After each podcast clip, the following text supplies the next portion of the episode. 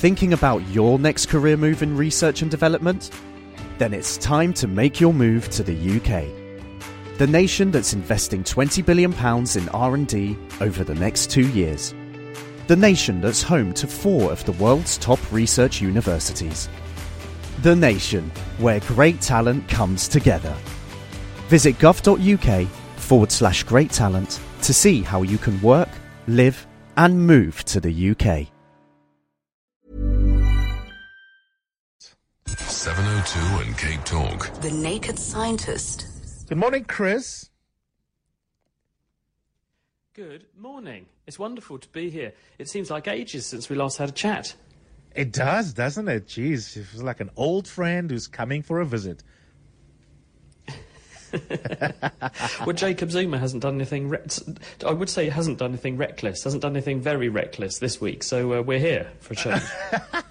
Well, actually, he- he has potentially done something reckless, but he did it so close to the show this morning that uh, you and I have breathing space before my team can try and catch up with the latest recklessness. Okay.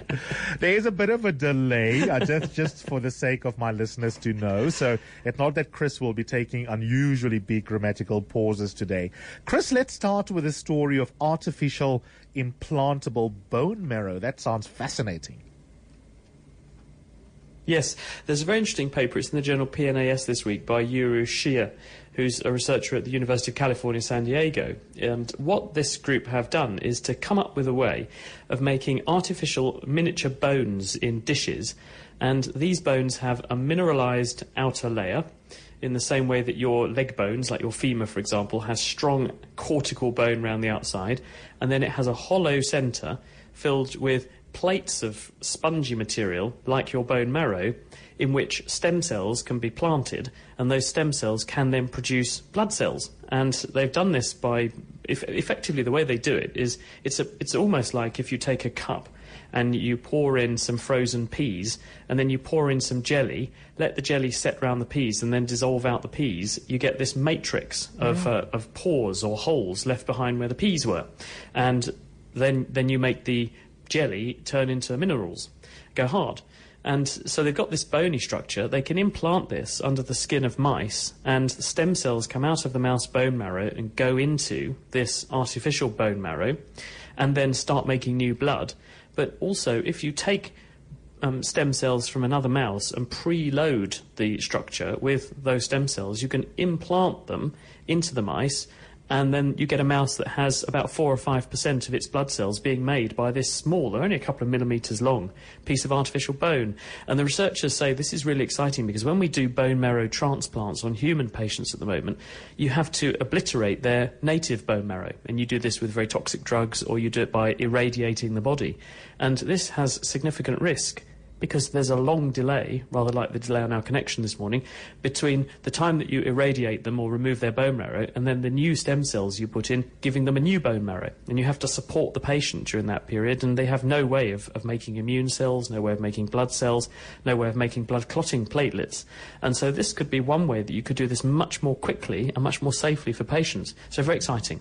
Very, very exciting. If you want to give us a call, you've got a question for the Naked Scientist, the lines are now open in Cape Town. You can call Chris, put your questions to him. It gets very, very busy, so it's fastest fingers first on 021 446 0567. And if you want to put questions to the Naked Scientist on our Johannesburg number, I'm taking your calls now on 011 883 0702. We've got our first caller on the line, Chris. Mark in Bloemfontein, welcome to the show. What is your question? Um, good morning. Um, I'd like to find out to the naked science.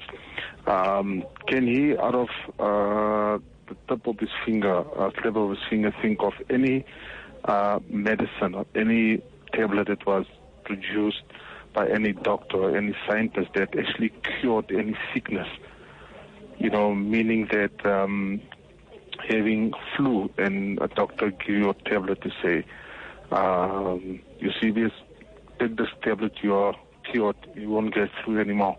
Can you think of anyone that was uh, prescribed or, uh, or, or, or found to done that particular uh, job? Okay. Is there a cure for flu, Chris? Right. The only cure for flu is your own immune system, to be blunt about it. Flu is a virus, which means antibiotics like penicillin will not affect the flu. Flu hijacks your cells when you come into contact with these virus particles, and it uses genetic information in the virus to take over cells lining your nose, your throat, and sometimes your lungs, and it turns those cells into virus factories which then pump out thousands, if not millions, of new virus particles, which you then cough out and they infect someone else.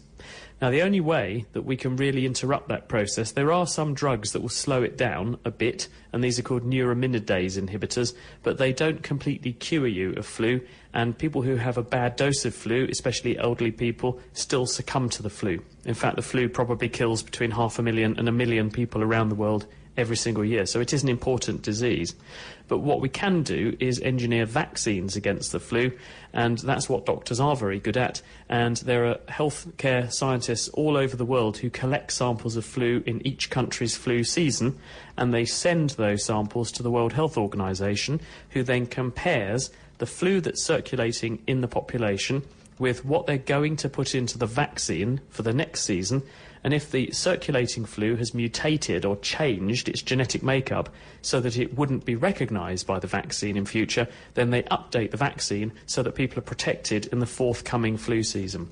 But no, at the moment, the only way to cure you of flu is to get your own immune system to do that for you. And in that instance, what happens is white blood cells called CD8 lymphocytes go around in your bloodstream. They can recognise cells that are incubating or trying to produce flu and they kill them. And if you destroy the cell, because the virus cannot grow without the help of one of our cells, if you take the cells away, the virus can't grow.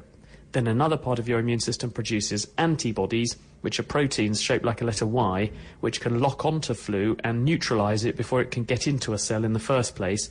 And in this way, you're protected from the acute case of flu you've just caught by your lymphocytes, and then you're protected from catching it again by your antibodies. Let's go to our next caller in Soweto. Bongani, good morning. Hi, Doctor. Uh, uh, hi, Eusebius. How are you? I'm very good. I'm not a doctor, but the real doctor is listening. What is your question? uh, hi, hi, Chris. How are you? I'm good, thank you. Uh, Go for it. Uh, I've, I was reading this book about uh, genetic modification in uh, National Geographic. It's about this guy from England. His name is Neil Harbisson. And I was fascinated because um, they were mentioning about uh, how genes, how like scientists can um, improve uh, like someone's uh, brain power. So all I want to know is um, there's this new formula. It's like the latest formula. It's, it's called C, CR. It's C R I S P R R S stroke C9. Uh, I just want to know um, how true is it that it, it makes you, if they use that like formula to make one like smart, how true is it? I, I've never heard of it. Chris, do you know what Bongani Yeah, is on very about? interesting question. Um, yeah, yeah, yeah, I absolutely do. And this is the really new, exciting kid on the biochemical block, and and it's called CRISPR Cas9. And this was actually discovered by uh, potentially two teams of scientists independently in America. I think they're having a bit of a wrangle over exactly who owns the rights to this at the moment. But this is a very precise genome editing system. And in fact, the way it was discovered is that it is part of the way that the immune system of bacteria works. Bacteria, just like us, can catch colds. And the way that bacteria protect themselves is that they put into their genetic information in their genome a copy of the virus that tried to attack them previously so that they can recognize the genetic information of any virus that comes back again and neutralize it. And so, what scientists have been able to do is to lift out of the bacterial cells that do this the machinery that they use for this, and then use it to edit any kind of DNA because the, the DNA that's in a, a bacterium is exactly the same DNA, the way it works, as in our cells. So, you can use this molecular machinery. The way it works is that it's like a genetic pair of scissors that's capable of cutting DNA, and you link this pair of scissors to a sequence which recognizes your DNA. So you put it into the cell, it will float along your DNA sequence until it finds the bit of DNA that corresponds to that recognition sequence, and then the scissors cut. And so you can use this machinery to cut out certain bits of DNA and paste in other bits of DNA, just like we used to edit audio on old reel to reel magnetic tapes. Mm. And so, what scientists are now able to do is to, is to perform very precise, very accurate, and very safe editing of genetic material. And this is being used in a range of different circumstances. But no one yet is officially doing this on humans because of various ethical concerns and safety concerns because what we don't want to do is to edit someone's genome to prevent them having, say, an inborn disease because we know there are certain diseases that people inherit from their parents.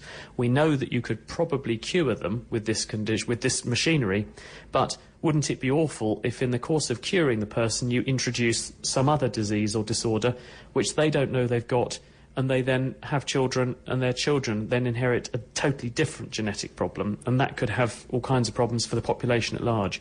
So people are taking it very cautiously, but in the future, uh, it does look like we'll be able to identify bits of DNA that have gone wrong and then edit them to fix them. And that could include cancer, to edit uh, your, your genomes if you have a predilection towards developing a form of cancer. You could even edit cancers that you already have to turn them not into cancer anymore. So this is really exciting, and I'm glad you picked up on the topic. A follow up question from Twitter from Bandile, who wants to know from you, Chris, how far away are we from so called designer genes, where you can choose your children's perhaps, perhaps even their phenotypical traits, like eye color or height, etc.? Well, actually, that, that technique and the machinery that would be needed to do that already exists. In the year 2000, the uh, consortium that was sequencing the Human Genome Project published the map of the human genome. Effectively, that was a roadmap telling us where all the genes are. And in the subsequent years, scientists have filled in all the gaps, and we know what the main genes are that are linked to a lot of aspects of, of why we are the way we are. Genes that cause us to have certain skin colour, eye colour, hair colour, curly hair, straight hair. We know what these genes are. We even know what genes the genes are that do the same thing in a dog. So theoretically, what you could do is when you were having a baby, you could have some embryos made by in vitro fertilization. You could take a cell out of those early embryos. This doesn't seem to be harmful. You could read the genome of the developing embryo and you could check for what traits it had. You could tell if it was a boy, if, if it was a girl, and you could potentially therefore select embryos on the basis of their genetic makeup and decide hmm. which one you wanted to put into the uterus, into the lady, and hopefully impregnate her with to then have a baby. Uh, it's one thing to do this. It's one thing to have the scientific ability to do this. It's it's a totally different consideration from an ethical point of, view, though, because you are directly meddling with nature, and not everyone's comfortable with that from a cultural point of view. But more importantly, are we comfortable with that from from just a human point of view? Because th- this has all kinds of potential impacts which we haven't even begun to consider yet. So at the moment, people aren't officially doing this. But at the same time, given how easy it is to do, I wouldn't be surprised if there were not people who are doing this in various places in, in many countries because they possibly could, and therefore they're choosing, say, the sex of their baby, um, or they might be considering, you know, what traits they, they could want from the repertoire of traits we know the genes for at the moment in order to have a certain sort of baby. But uh, many, many people think this is a bit repugnant because you're directly meddling with nature. Yeah, absolutely. Fascinating bioethics. Peter in Pretoria, good morning, sir. Hello, morning. What is your question? Hello, morning. Yeah, I want to I want to find out from uh, from Chris.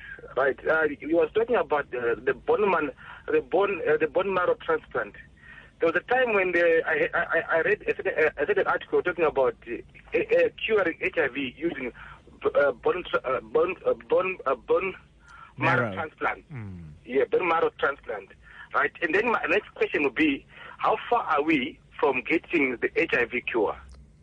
Crisp and to the point. Chris? Uh, okay, so there's two really important questions in this. Um, the first question is, what was the story where someone was cured of HIV using a bone marrow transplant? This happened about 10 years ago. It was a person who had HIV and had had HIV for a long time and had developed a kind of blood cancer, a, a kind of lymphoma, which is commoner, about 100 times commoner in people who have HIV than in people who don't have HIV. One treatment for this kind of white blood cell cancer is to obliterate all of the white blood cells in a person's body and to then replace the bone marrow with healthy bone marrow, which gives them back all their white blood cells, but um, not the cancer.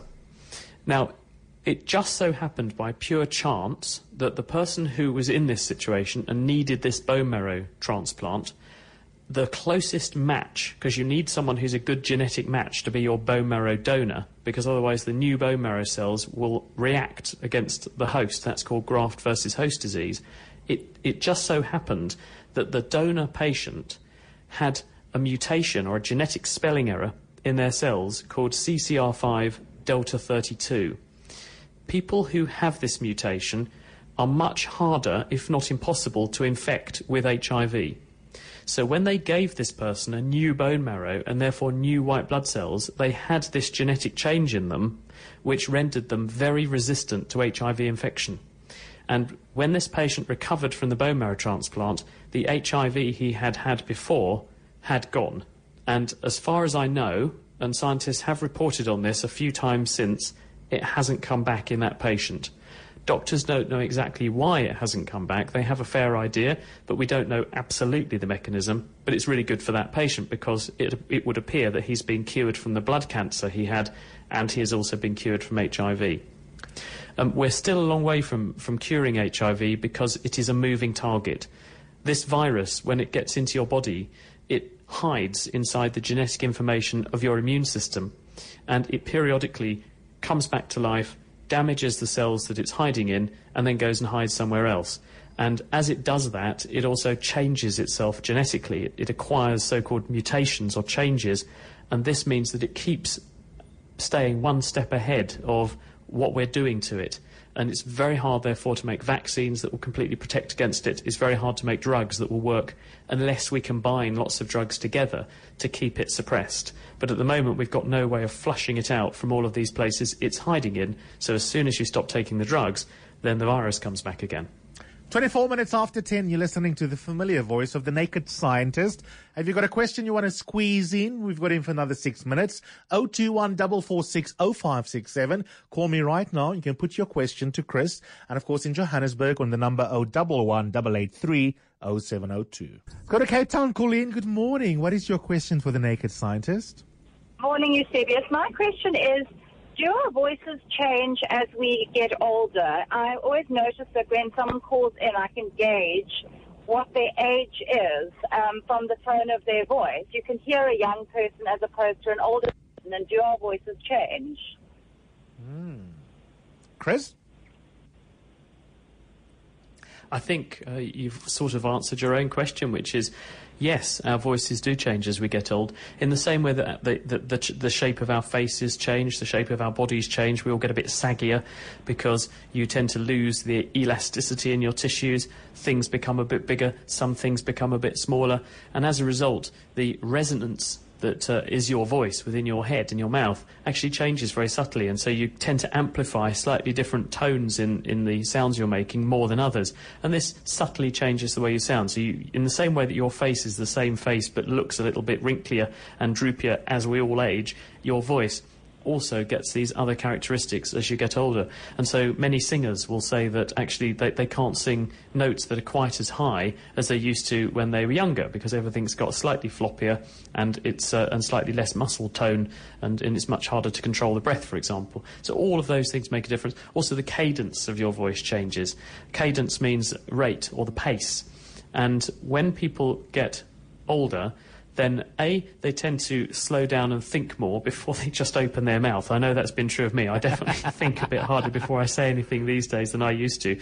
But also, um, as well as thinking more carefully before we open our mouths, also, it is an unfortunate uh, consequence of aging that, that our brain does age. And therefore, because language and speech is such a cognitively demanding process, you tend to find that people may be more hesitant or slower in speaking because they're having to think harder as they get a bit older in order to process information. You don't process information as quickly the older you are compared to, say, a young person. And those things will also make a difference to the, to the, to the way we sound when we speak. Okay, let's take. Uh, uh, actually, no, I think we've just run out of time. I'm so sorry, Dr. Radley Carroll. We'll get to your questions next week. Uh, thank you, as always, uh, for delighting us with your knowledge and sharing it so lucidly, Chris. Have a beautiful weekend. And you, everybody. Thank you, Eusebius. Good to talk to you again, and uh, back to normal next week, I hope. Absolutely. Thinking about your next career move in research and development? Then it's time to make your move to the UK. The nation that's investing 20 billion pounds in R&D over the next 2 years. The nation that's home to 4 of the world's top research universities. The nation where great talent comes together.